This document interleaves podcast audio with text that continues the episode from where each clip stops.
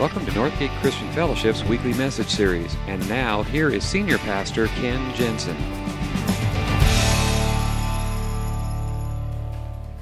Uh, it's a prayer that has been recited for centuries now, millennia, um, by Christ followers. And um, it's commonly known um, by um, the Lord's Prayer, or in some traditions, Our Father. And um, it's really kind of a misnomer when we call it the Lord's Prayer because truthfully, it's not the Lord's Prayer, it's our prayer. Um, the prayer was given by Jesus to his disciples when they said to him, Lord, teach us how to pray.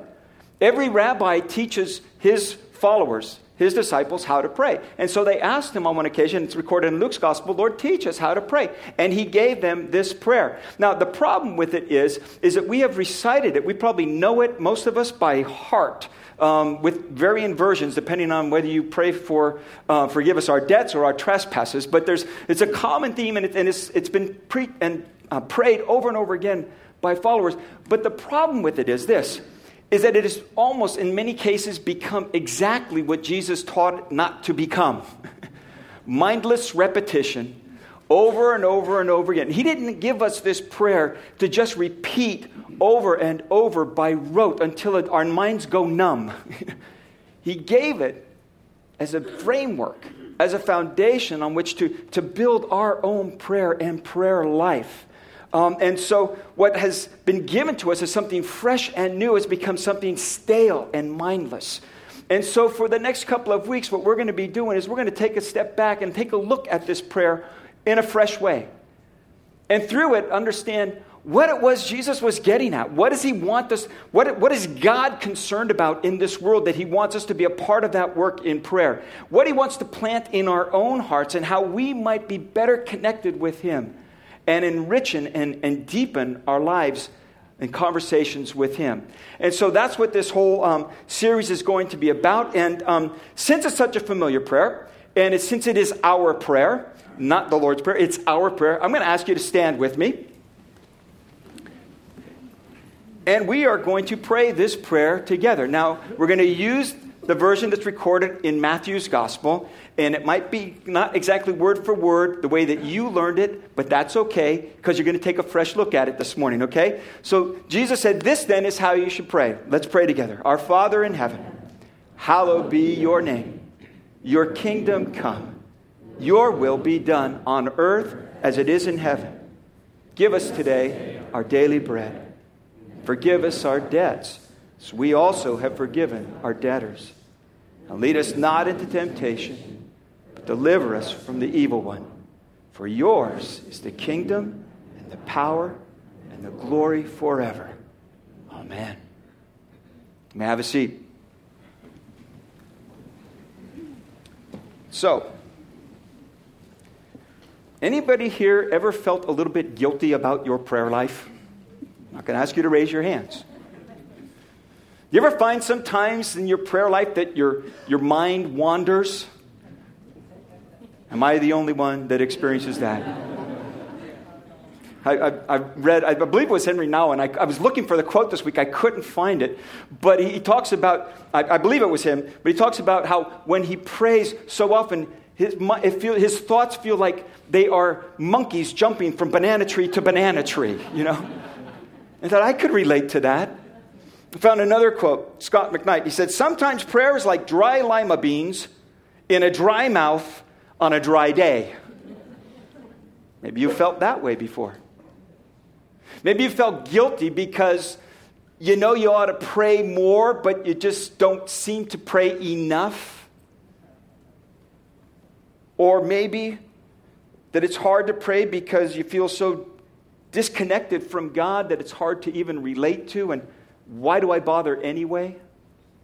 Now, if you've had any of those thoughts or those feelings about prayer, let me tell you this morning, you are not alone. you are not alone. And this morning, in starting this series, I want to just look at that very first line, first two sentences, because it, it, refers to and it has to do with what John Ortberg calls the who of our prayers. And I think sometimes that dryness, that mindlessness, that all of that, we comes because we forget who it is that we are praying to. And so this morning we're going to take a look just at that first section so that, um, so that we better, better understand what it is that we are doing when we are praying and, and who it is that we are praying to. And, and what in the world does it mean when we pray, Our Father? And I hope this morning, as through the rest of the series, to give you some key takeaways, some key thoughts and concepts that will maybe help you deepen your conversation with God and better understand what happens when we pray and why it is that God has invited us into this thing we call prayer so that we might deepen our relationship and our conversation with Him. So, this morning, that's what we're going to look at a little bit. Some key takeaways when it comes to this whole idea of what does it mean when we pray, Our Father? I think the first takeaway is this simply this that when we pray, Our Father, one of the things that happens is we are learning how to approach God personally. When Jesus gave us this prayer, he said, This then is how you should pray Our Father in heaven. He is reminding us that we are speaking to a person, not some far off, vague, amorphous entity or something out there. That God is personal. That prayer is not simply worrying out loud, which sometimes it becomes or, or somehow giving voice to our dreams and our hopes and our aspirations. No, we are talking to a person, and He wants us to understand that, that God is personal. Now, understand, when Jesus introduced this concept of, of praying to our Father, He was introducing a radical concept, a completely radical idea to address God as our Father. Now, throughout Israel's history, God had been referred to as a father, like a father. And that father imagery had, had been a part of Israel's history all through, all through their, their history. But what Jesus is saying is now address him as father. That's something completely new because you don't address God that way. God is not to be thought of so intimately. In fact, there was a very common prayer during Jesus' time. It's called the Kaddish. The Kaddish simply meant sanctified. And it was a common prayer of the Jewish nation. It went something like this. See if this sounds a little familiar. Magnified and sanctified be his great name. In the world he created according to his great will. May he establish his kingdom during your life and during your days and during the life of all the house of Israel, speedily and in the future, and say, Amen. Does that sound a little familiar? Jesus took that Kaddish, a very familiar and common prayer, and he made it personal. He says, When you pray, pray, Our Father. And that is such a radical, for us, maybe we're just so used to the idea, we don't think about that. But that was a radical idea. Do you know that one of the biggest complaints and, and criticisms the Pharisees had of Jesus was the fact that he referred to God as his Father? That was blasphemy. And Jesus is teaching his followers this is how you pray, Our Father, because he says, I want you to understand that God is personal. That, that what you have here now is, is, a, is, is an intimate relationship. In fact, he uses a very intimate word. When he uses the word father, the, the Aramaic word is Abba. Now, Abba is, it's a very, very intimate expression of father. It's not the formal father. It, it's closer to the idea of daddy Papa. It's not entirely a, a child's word, it's an adult word too. So it's, it's difficult to fully get the full gist of it, but, but it has to do with this personal, intimate relationship. It's a word that you definitely would, even if you referred to God as a father, you would definitely not use this word to express that kind of address to Him. And yet, that's the one He is. And what Jesus is doing is He is redefining the relationship. What he is doing in this prayer is he is, this prayer actually is, is the epitome of what his life and mission was all about on this earth. To reconnect us with God in a way that we've never done before. And the way that he teaches us to address God speaks to that relationship. As any way that you address somebody speaks to the level of the relationship. When I get a phone call around 9 o'clock in the evening and they wish to speak to Kenneth Jensen, I know who that is. It's somebody that doesn't know me. It's a telemarketer because that's the way it's listed in the phone book, and that's where they got the number, and that's even though I signed up for the do not call list, I still get these calls, and they're always asking for Kenneth Jensen. And I just say, he doesn't live here. Because he doesn't. But see, that defines the kind of relationship. They don't know me, I don't know them. I'm a number assigned to a name, Kenneth, who doesn't exist. Now, in my position, and especially because we're kind of we're a California church and we're pretty casual around here, and, and we've had um, like friends come here, you know, missionaries from the Philippines, and, and, and one in particular, Nora said she had the hardest time. I mean, she couldn't because she's used to calling pastors Pastor Jensen, you know, by your last name, it's respect and everything. And, and I said, no, no, no, you can just call me Ken. She could never get to that point. Even though we're, we're good friends, it was always Pastor Ken, at least Pastor Ken. You know, you got to show some respect here. So, so those who know me fairly well, they can refer to me very often as Pastor Ken. Those who are friends of mine, who are closer to me, I'm just Ken. To my aunt, who to this day cannot call me anything but Kenny, that's who I am. Don't you dare call me Kenny. Don't you dare. The way that we address people says a lot about the relationship, right? And those close personal friends, you probably have nicknames for them, and they have nicknames for you. And maybe in your family with your husband or wife or someone very, very close to you, there's even pet names that nobody else gets to use. My granddaughter, to me, is Peanut. I don't know why. She was born, I held her in my arms for the first time, and I called her my little peanut, and she's been my little peanut ever since. Nobody else gets to call her Peanut. In fact, now that she's three years old, I don't get to call her Peanut anymore. How's my little Peanut? I'm Emma Grace Taylor. yeah, but you're still my Peanut. You know? The way that we address people defines the relationship. And when Jesus is saying, when you pray, pray, Our Father, what he's saying is this relationship has now changed. That what I am doing here is I am opening up an intimate and personal relationship between you and God. And it grows out of the very mission that he came to perform. Paul expanded on this in his letter to the Galatians. He wrote, We were in slavery under the elemental spiritual forces of the world, but when the set time had fully come, God sent his Son to redeem those under the law that we might receive adoption that's what Jesus did. In fact, Paul goes on and amplifies on that. He says, So God has sent the Spirit of His Son into our hearts, the Spirit who calls out, Abba, Father. Same word Jesus used.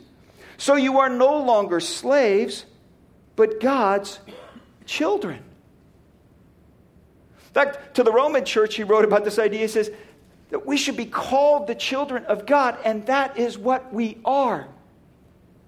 There's been a fundamental change in the relationship because of what Jesus Christ did for us on the cross. That what he did was he, he tore down that wall of separation. Now, many people, many people think that the, Jesus' primary mission, his whole purpose for coming here, was to die on the cross for forgiveness of our sin. But that just isn't the case. It's a big, big part of it.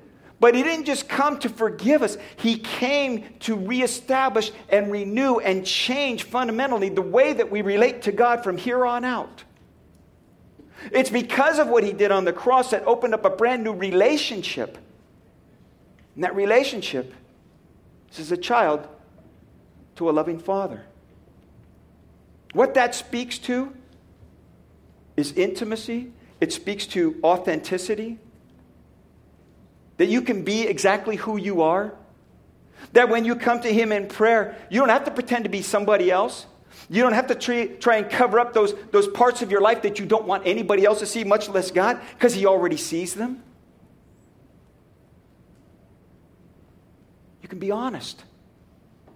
You can be authentic. You can be real.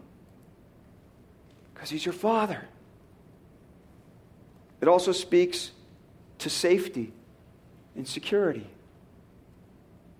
It's the one place you can take your failures, still be loved. See, just in that one word, There's so much there.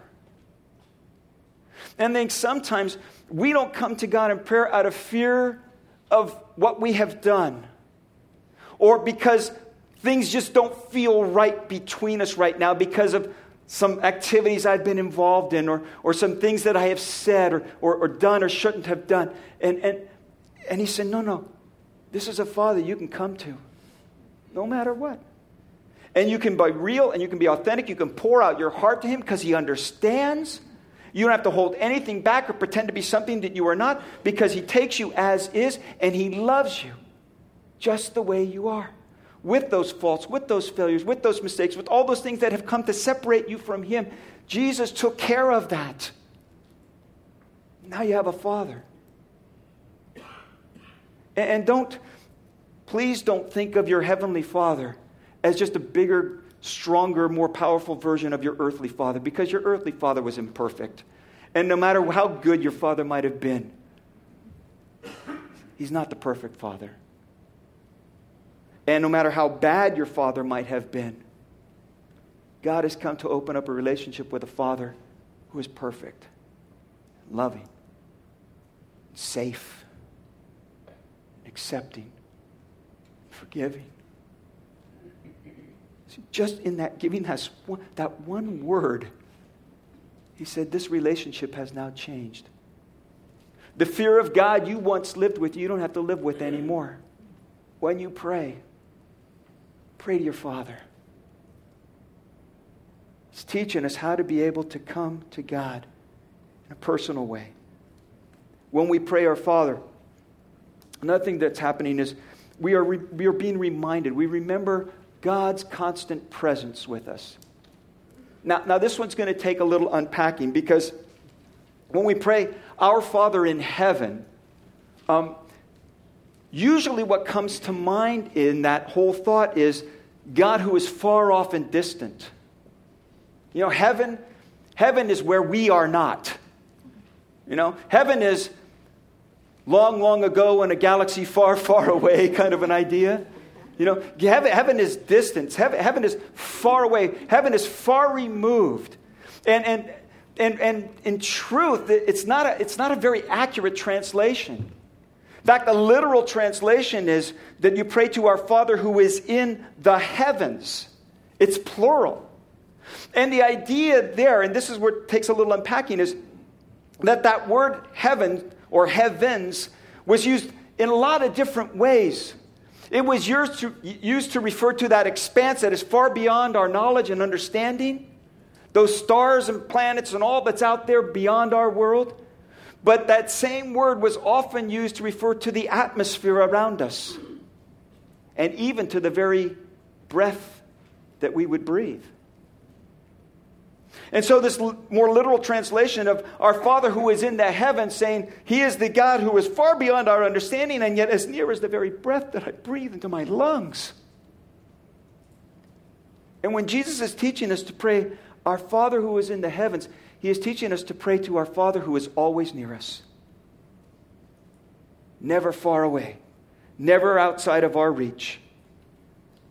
Our Father filling the heavens as near as the breath we breathe, right here, right now. Paul wrote about this, talked about this.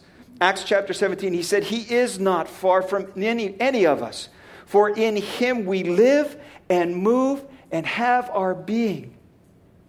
That God is with us, that His presence is with us at every moment.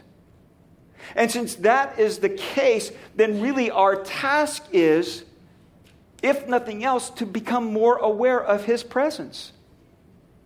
To recognize Him in every aspect of our lives, that our prayer life is not separated from the rest of our life. Our prayer life is our life, and our life is our prayer because He is with us at every moment.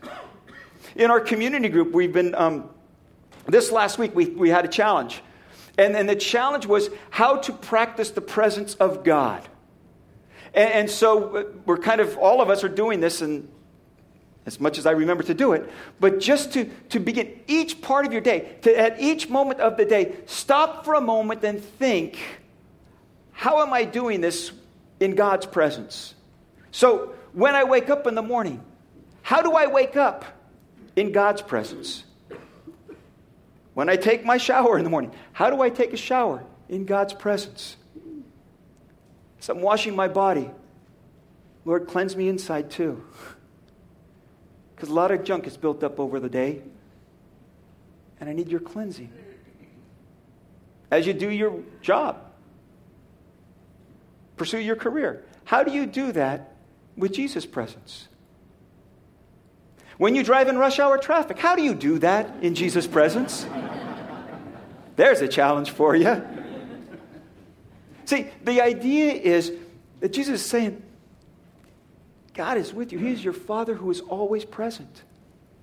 And because of that, your whole life becomes a prayer. And, and that you can look for ways to recognize His presence all around you.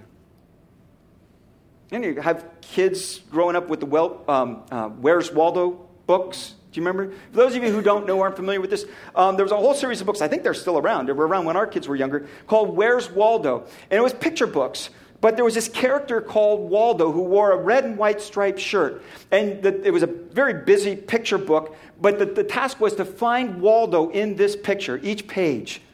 And sometimes he was really hard to find because he was a pretty ordinary looking guy. And there were a lot of other things on, the, on that page that had red and white stripes on them. But if you looked real hard and you, you examined every aspect of it, you began to discover how you could find Waldo. And sometimes, if you can think of it this way, maybe our task as Christ followers is to find where's God? Where's God in this circumstance? Where's God in this moment? How can He help me? What does He want from me? How can I be His representative to the people around me right here, right now? Because that's part of what Jesus is teaching us. Last week I read a story. Uh, someone in our church had written that's um, talking about this very idea about um, being prompted, uh, you may, if you weren't here last week, being prompted by God to go to a Taco Bell when he really wanted to go for a burger. And ended up talking with a homeless person and buying them a meal and having a great conversation with this person over that. So um, this week, I actually got another one. And uh, anonymously, he said, Hi, Ken. I left church and felt the need for a coffee. But I heard God say, Go to Starbucks in Vallejo.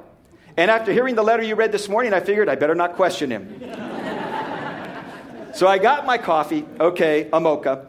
And as I headed out, I knew there'd be a homeless person at the light. Sure enough, a man and a woman were standing there with the sign Hard times, help if you can, God bless. I pulled over and, like I usually do, I asked what their story was. The man Robin advised me he'd be on disability from a bad motorcycle accident. Uh oh. This the motorcycle rider, by the way. And his wife Barbara had been laid off from her 10 years job, from her job of 10 years. Times are tough. I handed them $20 and told them not to thank me, but to thank God for leading me to them, and that I will pray for them each day. And he writes this We can choose either to avoid his children in need or we can seek them out. Jesus said twice in Matthew 6 when you take care of the needy. It's not an option for us. Thanks again for taking care of his sheep. See, when you start to tune in and you start to remember that God is with us, God is with me. And my task at any given moment is to start paying attention and staying connected. See, then my life becomes a prayer to Him. And His presence becomes a reality to me. Do you know that the most repeated promise in all of Scripture is not, I will forgive you? It's, I will be with you. And when Jesus gives us this prayer, he is reminding us that we have a Father, a personal God, who is with us at every moment of our life. Jesus said the key to a fruitful life is this remain in me as I also remain in you. For if you remain in me and I in you, you will bear much fruit. If you want to live a fruitful life, remember his presence with you. And there's one more thing. When we pray our Father, there's a second sentence to this opening prayer. And it's about directing our hearts towards God's priorities. He teaches us to pray, Our Father in heaven, hallowed be your name. Now, hallowed is not a word that's used very often in our culture and language today. About the closest thing we know about hallowed is Halloween, and we associate it with ghosts and goblins and trick or treaters, okay? But the word has to do with, with, with holding in highest regard. It has to do with honor and respect. And, and what Jesus is kind of getting across to us is God is not your BFF or your BFFL. That's for life. I'm up on this stuff now or your BFFE, your best friend for eternity. He, he, he says, you have a personal relationship with him, but understand this is not a relationship of peers. it's a relationship with a holy God. And you are not his equal. And that's a good thing. That's a good thing. It has to do with, with recognizing that God's ways are greater than our ways that He is greater than we are, that He is unique and distinct and wholly separate. He is like no other. And that we would hold His name holy in a culture that profanes and disregards it all the time. But to live in that way. See, for the ancient Jews, the name of God was absolutely sacred and holy. And it goes all the way back to the Ten Commandments when they first were introduced to their God and God's design and God's rules for living. And he'd say, they were told, You shall not take the name of the Lord your God in vain. And the reason is because in the Old Testament, in the Bible, and truly it should be in our lives, the name is not just a name. Names had meaning. Me, names expressed character and nature and qualities and characteristics of a person. And that's why Jesus, when he takes Simon and he changes his name to Peter, because he says, Now, Peter, you are a rock. I'm changing you and I'm changing your name. And so, in that culture, a name carries all the qualities and characteristics that's behind that name. And that name was held so sacred and so holy, we don't even know how it was pronounced. It is not even in the Hebrew Bible spelled out. Just the consonants, consonants are used. Consonant, consonants, continents, consonants. No vowels. And that's why we don't even know. And that's why we have translations. Some old translations say Jehovah, newer translations say Yahweh. But the truth is, we don't know how that name is pronounced because it was so sacred and so holy and so not to be misused and profaned that they didn't even want to speak the name for fear of doing that. And then we live in a culture that somebody drops a rock on their toe, and what's the first words out of their mouth? Or somebody cuts them off from the freeway and they say, mm, We've taken a sacred and holy, precious, honored name and made it meaningless, profane. And when Jesus introduces this part to the prayer, he's saying, Yes, you have a God who is personal, who is intimate, who is with you at every moment, but never think you're his peer. never think because of his nearness and that intimacy that he's worthless or cheap. He is holy, he is other. He is so different than we are, and yet, and yet, he is personal. What we're doing there is we are acknowledging God's sovereign wisdom. What we are saying when we say, Hallowed be your name, is God, you are greater than I am, and you know better than I do, and I'm so desperately in need of you, and so utterly dependent upon you. And that's a good thing. It's a good thing. Daily we are prompted, prompted to yearn for what God yearns for, to pray for what God wants us to pray for. And it changes our whole prayer life. It changes our self centered, always asking for something prayers to something much greater. Changes it to a connection and a conversation with a holy God who has made himself accessible and personal to us. And that is powerful stuff. And if your prayers seem dry and lifeless because you don't know him personally and individually and intimately. I hope this message helps you with that. And if your prayers are stymied because you think of him as this tyrant who withholds everything and I got to just beg and do whatever I can to earn something from him, I hope this message changes that. Because in giving us these words, what Jesus is doing is he is taking the holy and greatness of God with the personal and intimate of a father and bringing them together and saying, This is the God you pray to. This is the God who loves you. This is the God that has been given access for you to Him. And that's why during this whole series, we're going to take some time, this 48 hours of prayer. And I encourage everyone here, sign up for one of those half hour slots and just experience that. Experience it with your community group, even if you just come on your own.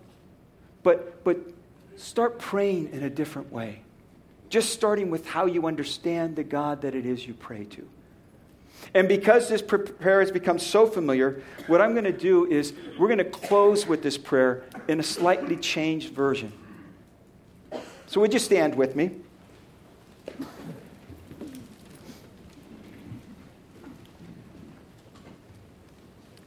we're going to pray this in a new and fresh way. And I hope that the wording of this would change how you think about God. So pray with me. Dear Father, who is always near us, may your name be treasured. May your rule be completed in us. May your will be done here on earth as it is in heaven. Give us the things we need today to accomplish your will. Forgive us of our sins, as we are forgiving those who have offended us.